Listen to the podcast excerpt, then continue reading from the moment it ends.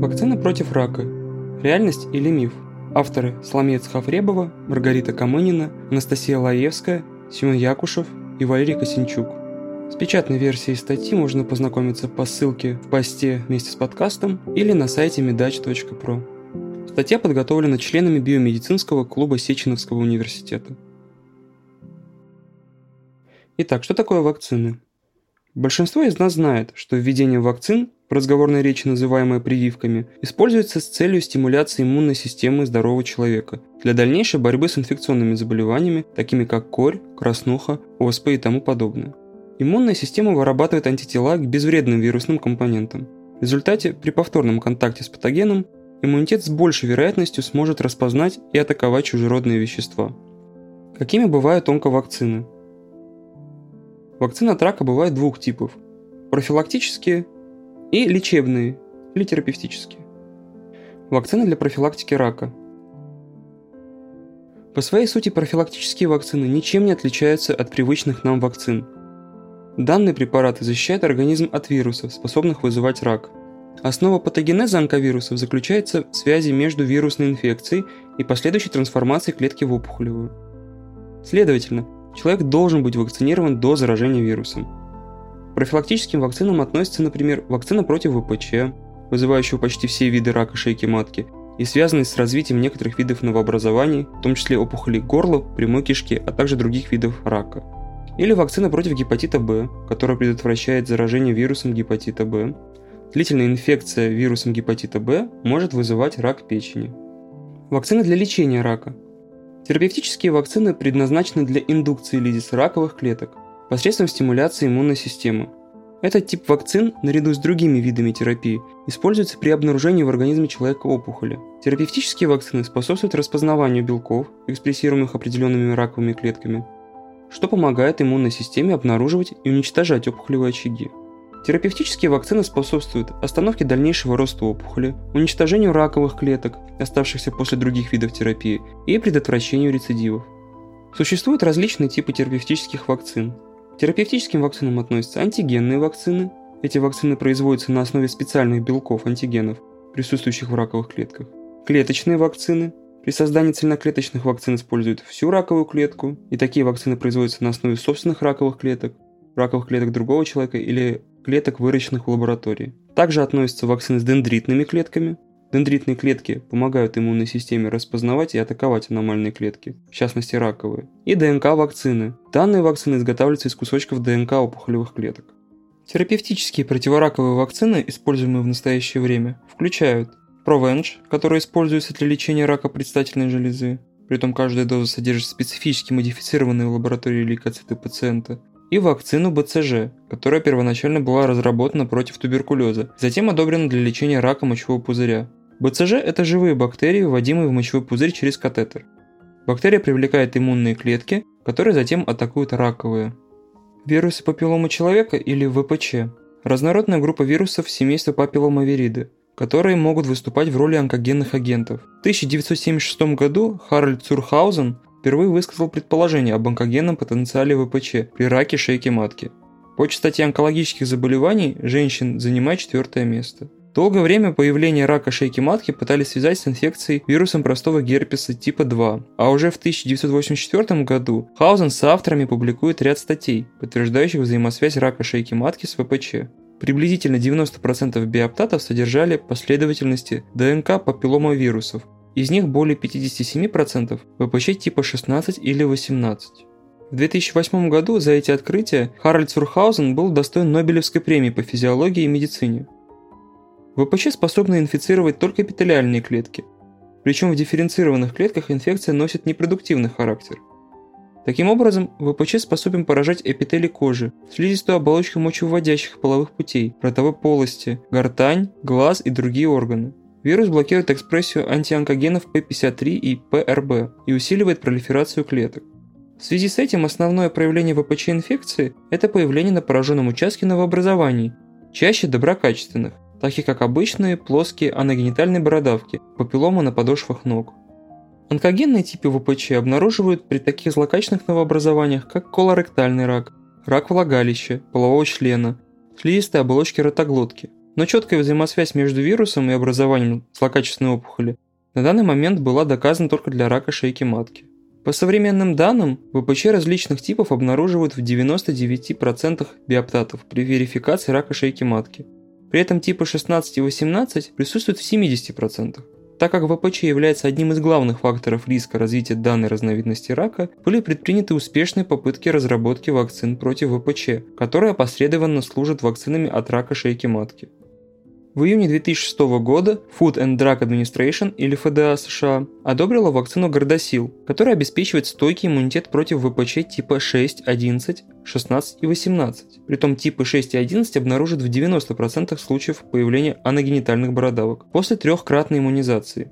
Более дешевый Cervarix был зарегистрирован в Европе в две тысячи седьмом году, а в США в две тысячи девятом, но он создает иммунитет только против типов шестнадцать и восемнадцать. В две тысячи четырнадцатом году эф дэ а также одобрила девятивалентную вакцину Гардасил девять. ВОЗ рекомендует проведение вакцинации на национальном уровне и девочкам, и мальчикам в возрасте от девяти до четырнадцати лет, то есть перед началом половой жизни. При этом вакцинироваться можно и позже, до сорока пяти лет, хотя ранее считалось, что только до двадцати семи. В ряде стран вакцины против ВПЧ уже включены в национальный календарь прививок в различном объеме. В России только в ряде регионов. На сегодняшний день эффективность вышеперечисленных вакцин можно оценить по снижению циркуляции онкогенных типов ВПЧ в популяции, но риск развития рака шейки матки измерить труднее. После заражения ВПЧ первые проявления опухолевого роста могут возникнуть через двадцать лет. Тем не менее, есть данные пятилетних клинических исследований, где в качестве конечных точек выбрали аденокарциному инситу, дисплазию шейки матки цин два и цин три. Четырехвалентный Гардасил обеспечивал девяносто девять процентов эффективность. У девяноста девяти процентов неиммунных ранее к ВПЧ шесть, одиннадцать, шестнадцать и восемнадцать типов женщин не были отмечены признаки, собственно, и аденокарцинома инситу, и дисплазии шейки матки цин два или цин три. Такая же эффективность была определена у бивалентной и девятивалентной вакцин. Таким образом, вакцины против ВПЧ в недалеком будущем могут стать одними из первых вакцин против рака. Еще одним онкогенным вирусом является вирус Эпштейна-Барр, которым заражены до девяноста процентов населения Земли. Вирус является возбудителем инфекционного мононуклеоза, чаще всего проявляющимся клинически при заражении в юношеском возрасте. Этот вирус поражает клетки иммунной системы, а именно Б-лимфоциты, ответственные за выработку антител. Носительство вируса Эпштейн-Барр связывают с возникновением таких форм онкологии, как лимфома Ходжкина, лимфома Беркета, карцинома желудка и рак носоглотки. В настоящее время причина возникновения мутаций доподлинно неизвестна, однако выявлена связь некоторых штаммов, распространенных в определенных областях, с развитием злокачественных новообразований. Так, у пациентов с лимфомой Беркета в экваториальной Африке в ста процентах случаев тест на вирус Эпштейна-Барр дает положительный результат. В настоящее время вакцина от данного вируса все еще находится в разработке. Процесс создания вакцины осложняется высокой вариабельностью штамма вируса в зависимости от зоны распространения. Развитие онкологических заболеваний можно также предупредить с помощью вакцин от вирусов гепатита. Гепатиты, вызываемые вирусами гепатита Б и С, могут привести к развитию рака печени. Вирус гепатита Б при персистировании в организме способен реактивироваться в условиях иммуносупрессии, например, при ВИЧ-инфекции или при прохождении химиотерапевтического лечения. В таком случае вакцина применяется не для профилактики рака, а для его лечения. Вакцина против гепатита Б, по данным некоторых исследователей, может работать в качестве противоракового адъюванта, вещества, усиливающего иммунный ответ. Причем вакцина может использоваться не только при раке печени, но и при лечении злокачественных опухолей других органов, например, глиобластомы. Если говорить о формировании иммунитета против вируса после введения вакцины, то это возможно только в условиях нормального функционирования иммунной системы. То есть вакцинирование должно проводиться до развития иммунодефицита. Вирус гепатита С тоже онкогенен. Среди инфекционистов гепатит С получил прозвище «ласкового убийцы», поскольку клиническая картина часто выражена неярко, а через некоторое время при отсутствии лечения, примерно в течение десяти-пятнадцати лет, у зараженного практически в восьмидесяти процентах случаев наблюдается развитие первичного рака печени. Предполагается, что это связано со встраиванием ДНК вируса в геном клеток печени и активацией лейкоцитов, приводящей к атаке ими собственных гепатоцитов организма. Вакцина против вируса гепатита С, в отличие от таковой против гепатита Б, все еще находится в стадии разработки. Связано это с высокой скоростью мутации вируса. Итак, мы убедились, что привиться от рака возможно, но только в случае, если рак провоцируется онкогенными вирусами. Но помимо вирусов, инициаторами злокачественного роста могут служить и бактерии. Так, примером может служить широко известный Helicobacter pylori, с которой ассоциирован в том числе и рак желудка. При этом носители могут и не подозревать о таком риске, ведь часто присутствие хеликобактера пилори никак не проявляется. К настоящему времени нам следует учитывать, что носителями хеликобактер пилори является более пятьдесят процентов населения планеты, и что, согласно данным Интернационального агентства по изучению рака, эта бактерия относится к первой группе канцерогенов. В настоящее время все больше людей узнают о микробиоме и его пользе. При этом все реже мы задумываемся о вреде бактерий в желудочно-кишечном тракте, списывая все проблемы на иные микроорганизмы. Ну, во-первых, хеликобактер пилори приютилась не в кишечнике, а в желудке. Как известно, pH в желудке низкий, то есть высокая кислотность в желудке. А в таких условиях микроорганизмам крайне сложно выживать. Но подобно тому, как это бывает в сценарии фильма, зло порой оказывается сильнее. Вот и в нашем случае в агрессивной среде желудка научилась выживать патогенная хеликобактер пилори. Во-вторых, хотя бактерия и не может изменять геном человека напрямую, она способна повреждать генетический аппарат клетки, вмешиваясь в каскад белковых реакций с помощью своих собственных белков. На наружной мембране бактерии расположены белки, которые способны связываться с белками, находящимися на поверхности эпителиальных клеток желудка.